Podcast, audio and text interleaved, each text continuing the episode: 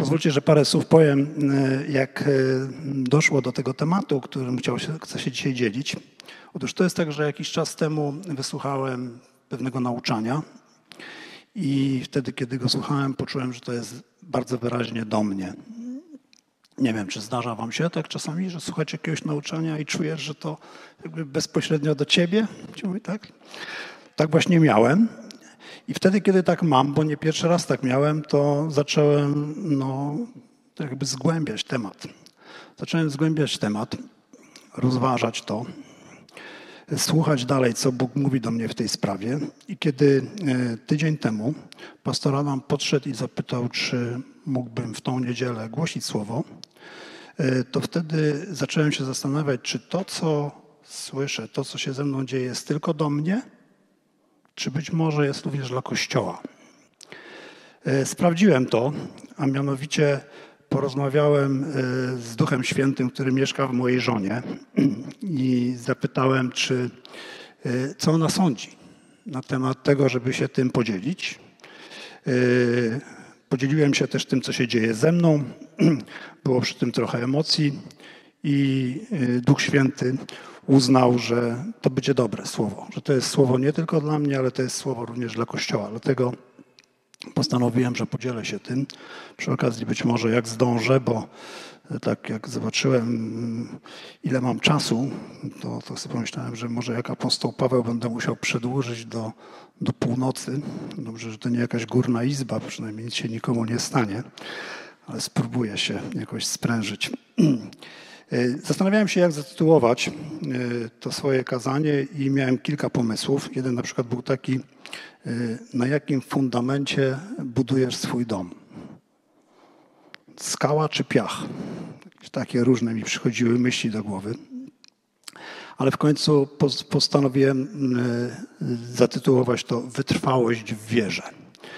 I nie wiem, czy ktokolwiek z Was słuchał dzisiaj kazania naszego pastora, z Koszalina, bo tam właśnie e, dzisiaj e, oni przybywali w gościach, nasze pastorstwo, to ja się nie umawiałem z nim co do tematu. Jak zapytałem go tylko, czy jakiś temat mi sugeruje, żebym głosił, to powiedział tak, chciałbym, żebyś mówił o Panu Bogu. Jak będziesz mówił o Panu Bogu, to już wszystko będzie dobrze. Także tego się będę trzymał. I zatytułem to Wytrwałość w wierze. Przejdę od razu y, do słowa. Dobrze? Przeczytam najpierw dwa fragmenty słowa, y, a później coś y, powiem do tego. Pierwszy jest w liście Jakuba w pierwszym rozdziale, drugi, ósmy, dwa, osiem. Poczytujcie to sobie za najwyższą radość, bracia moi, gdy rozmaite próby przechodzicie, wiedząc, że doświadczenie wiary waszej sprawia wytrwałość – Wytrwałość zaś niech prowadzi do dzieła doskonałego, abyście byli doskonali i nienaganni, nie mający żadnych braków. A jeśli komu z was brakuje mądrości, niech prosi Boga, który wszystkich obdarza chętnie i bez wypominania, a będzie mu dana. Ale niech prosi z wiarą, bez powątpiewania. Kto bowiem wątpi, podobny jest do fali morskiej przez wiatr tu i tam miotanej. Przeto niechaj nie mniema taki człowiek, że coś od Pana otrzyma. Człowiek o rozdwojonej duszy, chwiejny w całym swoim postępowaniu. W tym fragmencie jest powiedziane coś takiego, że wiara musi być doświadczana. Że sprawia to wytrwałość. Że w zasadzie nie ma wytrwałości bez doświadczania wiary. Jak część z Was wie, ja zawodowo zajmuję się terapią osób, głównie osób uzależnionych. I często mówię im w terapii coś takiego, że Twoja trzeźwość przejdzie próbę kiedyś. W związku z tym, że większość osób, z którymi ja się spotykam, ma problem z alkoholem, a alkohol jest w płynie, w związku z tym mówię, że Twoja trzeźwość przejdzie próbę szczelności. I porównuję to do instalacji wodnej, gazowej, i tak naprawdę, żeby sprawdzić, czy ona jest szczelna, to najpierw nabija się ciśnienie. Tak naprawdę trudno jest sprawdzić, czy ktoś tak naprawdę zdrowieje, czyli inaczej mówiąc, radzi sobie ze swoimi emocjami, kiedy nie przychodzą jakieś próby. Bardzo prosto jest trzeźwieć, kiedy nic się wielkiego nie dzieje. Ale kiedy zaczynają się trudności, kiedy zaczynają się przeciwności, to wzbudza różnego rodzaju emocje, to wtedy dopiero patrzymy, czy człowiek sobie z tym poradzi, czy niestety nie.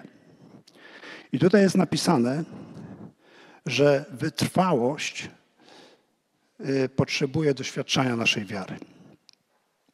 Drugi fragment, którym chcę się podzielić, jest zapisany w Ewangelii Mateusza w 14 rozdziale, 24-32 werset.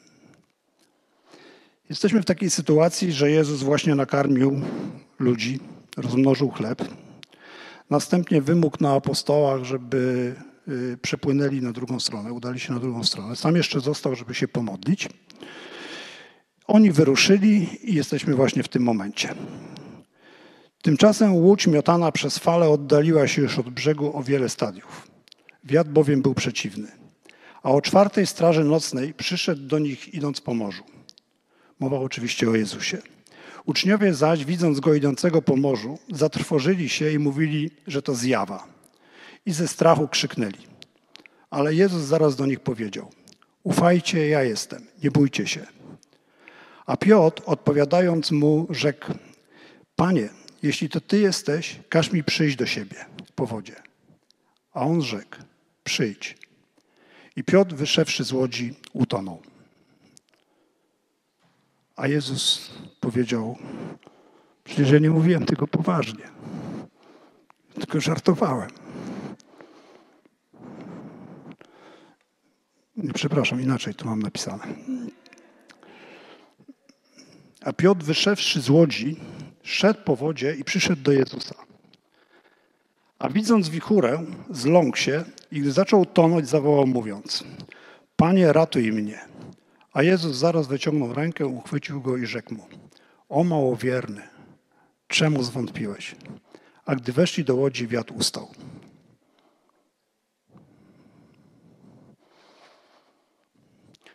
Kiedy najczęściej rozważamy ten fragment, myślimy o Piotrze, który zaczął tonąć, kiedy zaczął koncentrować się na wietrze. Ale spróbujmy spojrzeć na to dzisiaj może trochę inaczej. Spróbujmy spojrzeć na Piotra, który szedł po wodzie. To jest tak naprawdę niesamowite.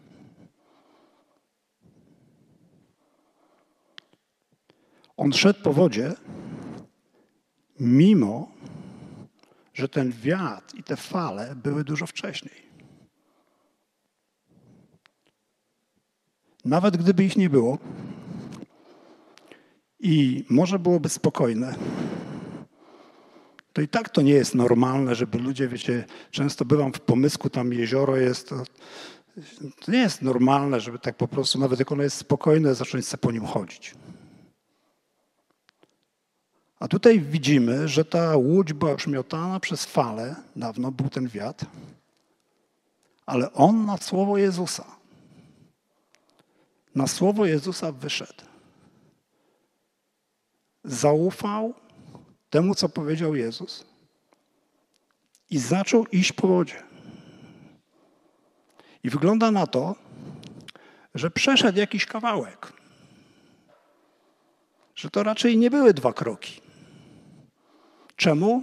No bo był na tyle blisko, żeby Jezus był w stanie go chwycić za rękę. Można byłoby powiedzieć, że był tuż przed metą. Tuż przed metą. Ale z jakiegoś powodu nagle przestał patrzeć na Jezusa. Skoncentrował swój wzrok na wietrze i zaczął tonąć.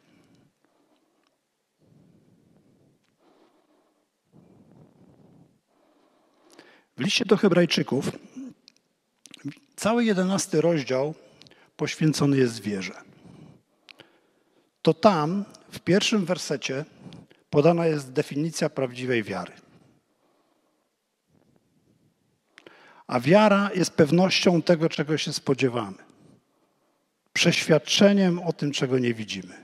Dokładnie też ten werset dzisiaj cytował pastor, będąc w Koszalinie. W szóstym wersecie jest napisane, że bez wiary nie można podobać się Bogu. Kto bowiem przystępuje do Boga, musi uwierzyć, że On istnieje i nagradza tych, którzy Go szukają.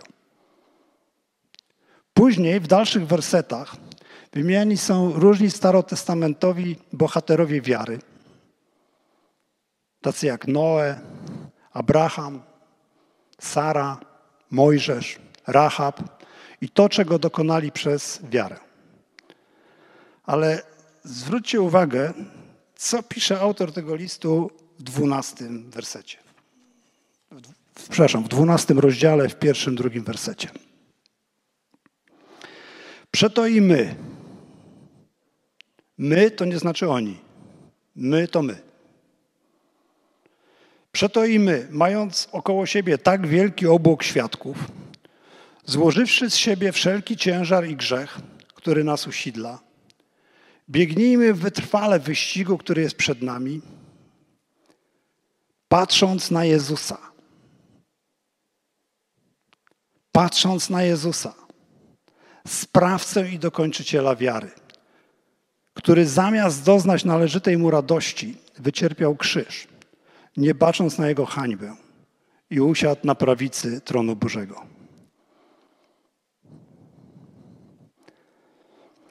Nie wiem, czy zastanawialiście się kiedyś, co by się stało, gdyby Jezus tuż przed metą zwątpił i zrezygnował. Nawet nie chcę o tym myśleć. Tą metą był krzyż.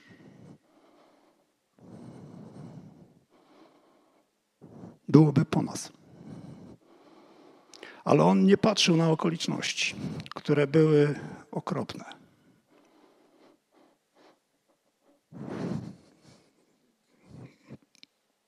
Ale patrzył na swojego ojca, na jego słowo, któremu zawsze był posłuszny i do końca wypełnił jego wolę. wolę. Piotrowi by się też udało dojść do celu gdyby patrzył na Jezusa, sprawcę i dokończyciela wiary. Chciałbym teraz przejść do Mateusza. W Ewangelii Mateusza, w siódmym rozdziale, od 24 do 28 wersetu, Jezus mówi o dwóch rodzajach ludzi. Jednych z nich nazywa mądrymi, a drugich głupimi. Zobaczmy, po czym według Jezusa można odróżnić jednych od drugich. Dzięki temu będziemy mogli siebie, sobie postawić diagnozę, do której opcji nam bliżej. Przeczytam. Każdy więc, kto słucha tych słów moich i wykonuje je, w tłumaczeniu, które ma moja żona, Piotra Zaręby jest napisane i robi z nich użytek, będzie porównany do człowieka mądrego, który zbudował dom swój na opoce, na skalę. I spadł deszcz ulewny, i wezbrały rzeki, i powiały wiatry, i uderzyły na ów dom. Ale on nie runął, gdyż był zbudowany na opoce. A każdy, kto słucha tych słów moich, lecz nie wykonuje ich, czyli nie robi z nich użytku, porównany będzie do męża głupiego, który zbudował swój dom na piasku. I spadł deszcz ulewny, i wezbrały rzeki, i powiały wiatry, i uderzyły na ów dom, i runął, a upadek jego był wielki.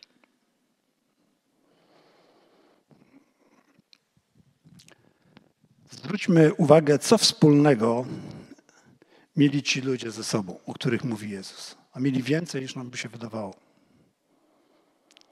Oboje słyszeli to samo słowo. Zarówno jeden, jak i drugi doświadczyli ulewnego deszczu, wezbranych rzek, gwałtownego wiatru. Co ich odróżniało? W zasadzie jedna rzecz. A mianowicie – Jeden zdecydował się wykonywać słowo, a drugi nie. Różnica polegała również jeszcze na tym, jak oboje skończyli. Jednego dom się ostał, a drugiego runął. Można byłoby powiedzieć, utonął. Ale z tej przypowieści jest naprawdę jeszcze jedna nauka. Zwróćcie uwagę, że ten, który wykonywał słowo, to nie ominęły go ani deszcze, ani wiatry, ani burze. Myślenie, że wykonywanie Bożego Słowa utrzyma te rzeczy z dala od ciebie, jest nieprawidłowe.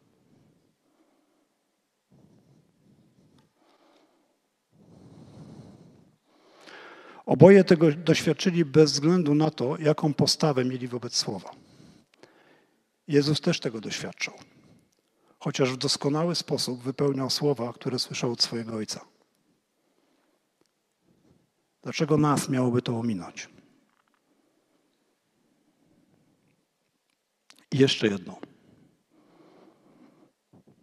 Buduj swój dom na Słowie Bożym, na skalę, zanim przyjdą wiatry i burze.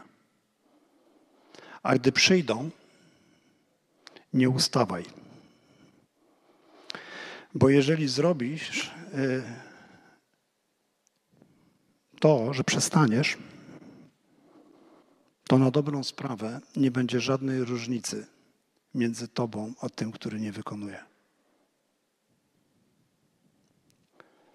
Tylko ten, kto wytrwa do końca, tego dom się ostoi. Czyli skałą, opoką, na której ma być zbudowany trwały dom, nie jest słowo Boże, które słyszysz, bo gdyby tak było, to oba te domy by się ostały. Słowo Boże, które słyszysz i wykonujesz, jest skałą, na której ma być zbudowany Twój mój dom. Amen.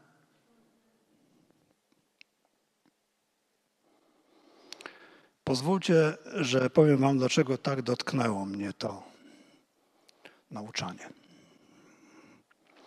Kiedy ostatnio tutaj byłem, mówiłem na temat tego, w jaki sposób się nawróciłem i co Bóg zaczął ze mną robić.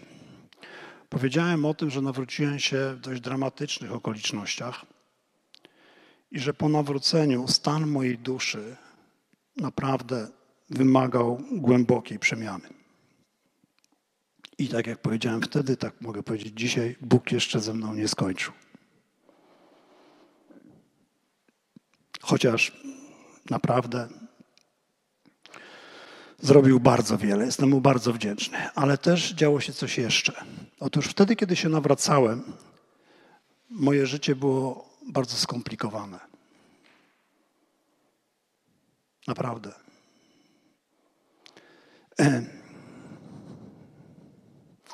W niedługi czas po nawróceniu usłyszałem i wiedziałem, że to Bóg do mnie mówi, że mam spakować swoje rzeczy, zostawić swoje mieszkanie, które miałem po moim ojcu, zostawić go mojemu synowi i mamie jego. Dlatego, że zawiniłem, narozrabiałem i tak miałem uczynić. I miałem w pewnym sensie zostać bezdomny.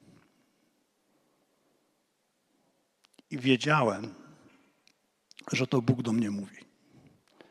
I pamiętam, jak leżałem i płakałem, bo bałem się, co będzie ze mną. I wtedy Bóg powiedział mi tak: Jeżeli to zrobisz, zabierzesz swoje rzeczy, zostawisz im to mieszkanie, ja zajmę się Tobą.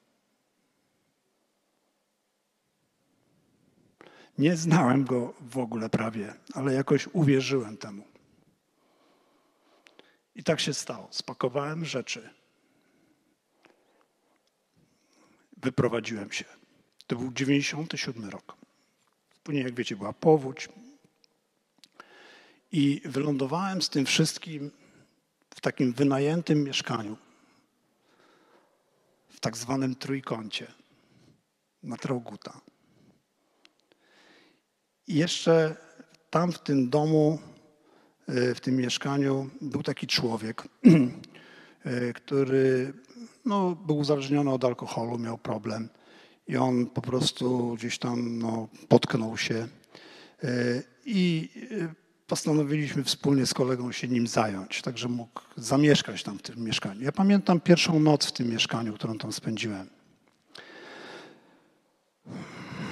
To było coś okropnego. Takie skrzypiące łóżko. To mieszkanie było bardzo jeszcze takie zaniedbane. Chociaż ten, który tam, którego żeśmy przegarnęli, on się tam trochę zatroszczył, bo on tam był parę dni przede mną. Jakieś firanki wyprał, coś, ale generalnie to wszystko wymagało naprawdę.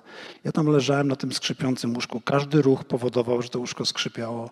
I w tym momencie pomyślałem sobie coś takiego, gdzie ja wylądowałem? Gdzie ja jestem? Taki król. Pan terapeuta. Gdzie ja jestem? Czy ja na melinach lepszych piłem? I wtedy usłyszałem taki głos. Wiesz, jesteś tu, gdzie są twoje korzenie. Jesteś prostym chłopakiem. Wychowywanym w oficynie, gdzie ubikacja była na półpiętrze. Na kogo ty się wykreowałeś? Pamiętacie kazanie z ubiegłego tygodnia, kiedy pastor mówił o pokorze, o uświęceniu?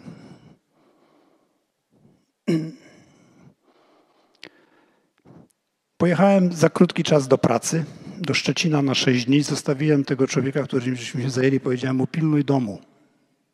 Wyjechałem do pracy. Wróciłem po sześciu dniach i okazało się, że wszystko w tym domu zostało skradzione. Ten człowiek, którym się zaopiekowaliśmy, tego samego dnia, co wyjechałem, poszedł na dół, Zaczął pić, poznał przygodnie poznanych znajomych, zaprosił ich do mieszkania. Powiedział, panowie, zapraszam, mam wolną chatę. Sześć dni tam siedzieli, tyle czasu, ile mi nie było. Pili i wynieśli mi wszystko, włącznie z ciuchami do ubrania. Pomyślałem sobie, dzięki Boże, to się mną zająłeś. Naprawdę rewelacja. Pamiętam, jaki byłem rozgoryczony obwiniałem tego mojego kolegę, który tego polecił, żeby go przyjąć.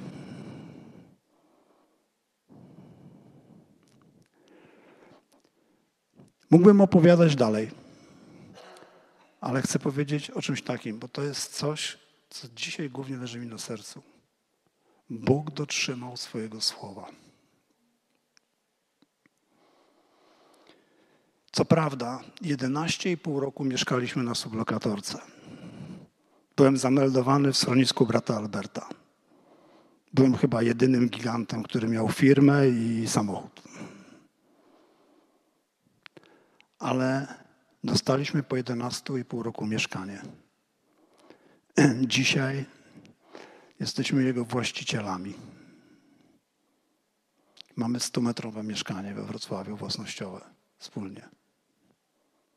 Bóg dotrzymał swojego słowa. Miałem problem z pieniędzmi. Zawsze mi ich brakowało. Miałem coś takiego, co się nazywa linia debetowa. Najpierw 5 tysięcy, później zwiększyłem sobie do 10. I cały czas było brak. I kiedy chodziłem i mówiłem, że mi ciągle brak pieniędzy, to ludzie mi zadawali bardzo dziwne pytanie. A mianowicie pytali mnie, czy ja daję. Ja mówiłem, czy oni nie słyszą, co ja mówię. Przecież ja mówię, że ja nie mam. Przecież ja między innymi po to mówię, żeby mi dali. A oni mnie pytają, czy ja daję dziesięcinę. Ja mówię, oni chyba nie wiedzą, o czym mówią. Ja nie mam forsy. Ale w którymś momencie jakoś Bóg przemówił przez Malachiasza. Trzeci rozdział, dziesiąty werset. I mówię, cóż ja mam do stracenia i tak nie mam. Będziemy dawać. I powiem wam, że od tej pory, znaczy to nie było tak, że wiecie, dałem, już patrzę, pomnożenie. To tak na tym nie polegało. Bóg uczył wytrwałości też. Kilka miesięcy nic się nie działo, ale nie było mniej. Znaczy nie brakowało. A po kilku miesiącach przed przełom. I od tej pory wszystkie linie kredytowe, wszystko zostało zlikwidowane. Kolejną sprawą, może już żeby nie za długo, było, że któregoś razu Bóg przemówił też do mnie, znowuż przez pewne nauczanie, na temat przymierza małżeńskiego. Wcześniej wydawało mi się, że jestem fajnym mężem. Ale jak dowiedziałem się, na czym polega przymierze małżeńskie, to się trochę sfilcowałem. I zobaczyłem, że wszystko prawie robię odwrotnie. Ale on zachęcił mnie do tego, żebym poszedł w tym kierunku, żebym poszedł za jego słowem.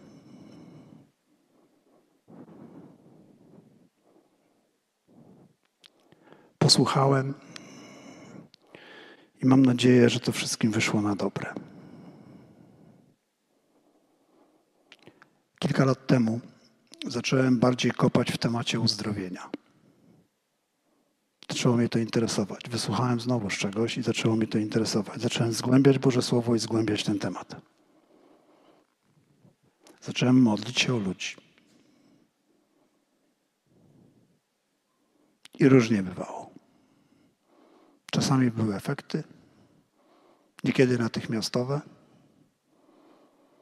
a czasami nie. Dlatego, że brakowało wiary. Dlatego, że w Jakuba jest napisane, że modlitwa pełna wiary uzdrowi. A Bóg go podźwignie. Powiem, dlaczego o tym wszystkim mówię. I dlaczego to nauczanie? Dlatego, że ostatnio zacząłem się cofać. To był ciężki rok. W tym roku wykonałem tyle badań lekarskich, których nie wykonałem przez całe swoje życie. Kolonoskopię, gastroskopię, USG serca, TK. Nawet mi się nie chce tego wszystkiego wymieniać. Z powodu różnych dolegliwości. W maju zmarł mój teść. Modliliśmy się o niego. I nawet wszystko się poprawiło. Ale przyszedł jakiś nawrót i zmarł. Niedawno byliśmy na pogrzebie całą rodziną naszego sąsiada. Miał raka. Poszliśmy za Asią tam, mimo że to byli niewierzący ludzie. Zapytaliśmy się, czy możemy się o niego pomodlić. Pomodliliśmy się z wiarą. I dostaliśmy informację od jego żony, że wstał po tej modlitwie, dostał jakichś dziwnych sił, poszli na spacer, na którym nie byli dawno. Ucieszyliśmy się. Ale teraz niedawno byliśmy na jego pogrzebie. Wiedzieliśmy, wiedziałem, że mu się pogarsza. Ale odpuściłem.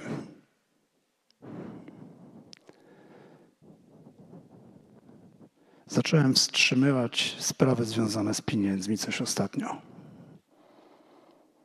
Zatrzymałem się. Zacząłem zwlekać. Z dziesięcinami trudne czasy. Nie wiadomo, co będzie. Pandemia, grupy, okoliczności, wiatr. Myślę, że jeśli chodzi o uzdrowienie, byłem blisko mety. Mógł nastąpić przełom. On jeszcze nastąpi dlatego że przyszło upamiętanie. Bóg zwrócił mi uwagę. Do końca. Zaufaj mojemu słowu. Popatrz, masz tyle dowodów. Nigdy, nigdy się nie zawiodłem. Nigdy się nie zawiodłem. Na żadnym słowie, na żadnej radzie ani razu.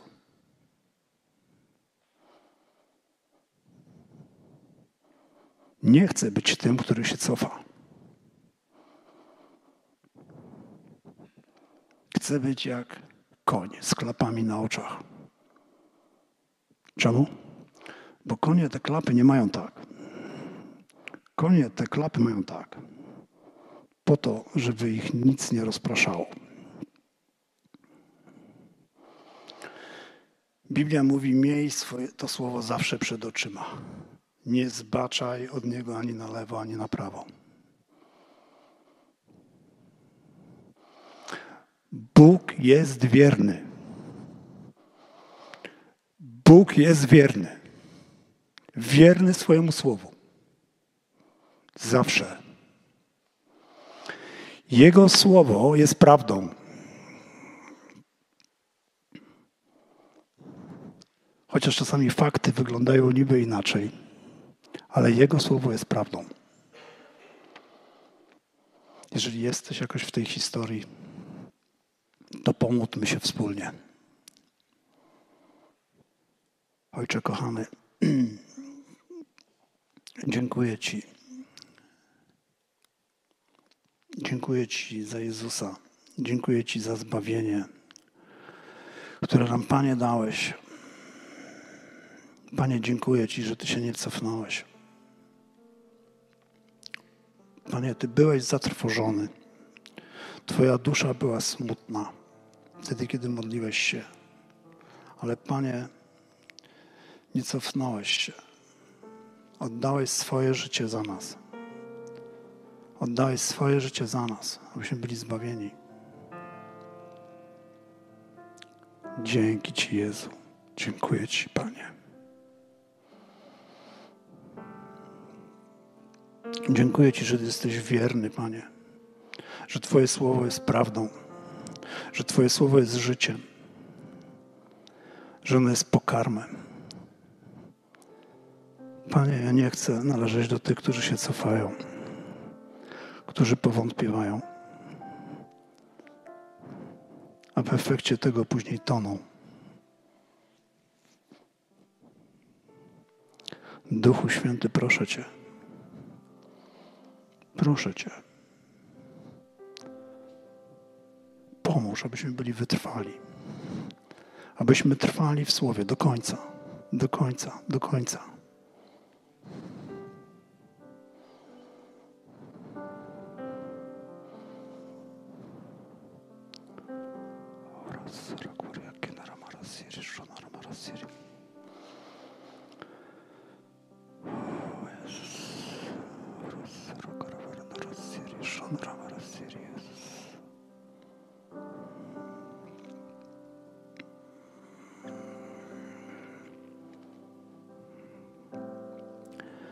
Dziękuję Ci też, Boże, za to, że Twoje światło przyszło. Twoje światło przyszło. My potrzebujemy wytrwałości, Boże. Dlatego, że okoliczności życia są jakie są. Nie wiadomo, co nas tak naprawdę do końca jeszcze czeka. Chociaż oczywiście, że wierzymy i przez wiarę też dziękujemy Ci za ten budynek. Za ten budynek, który nam dałeś Dlatego, że wiara jest pewnością tego, czego się spodziewamy, przeświadczeniem o tym, czego jeszcze być może nie widzimy. Ale Ty obiecałeś, Boże, Ty obiecałeś, obiecałeś, że On będzie i my ufamy, że tak jest. Dzięki Ci. Dziękuję Ci, Boże, że Ty jesteś sprawcą i dokończycielem naszej wiary. Uwielbiam Cię.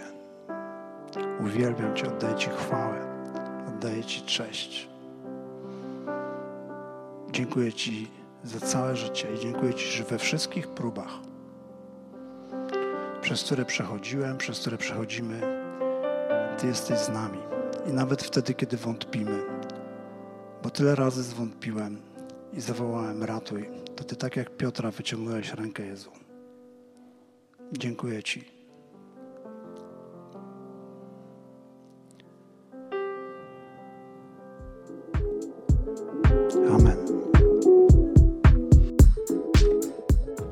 Za odsłuchanie podcastu Kościoła Wrocław dla Jezusa.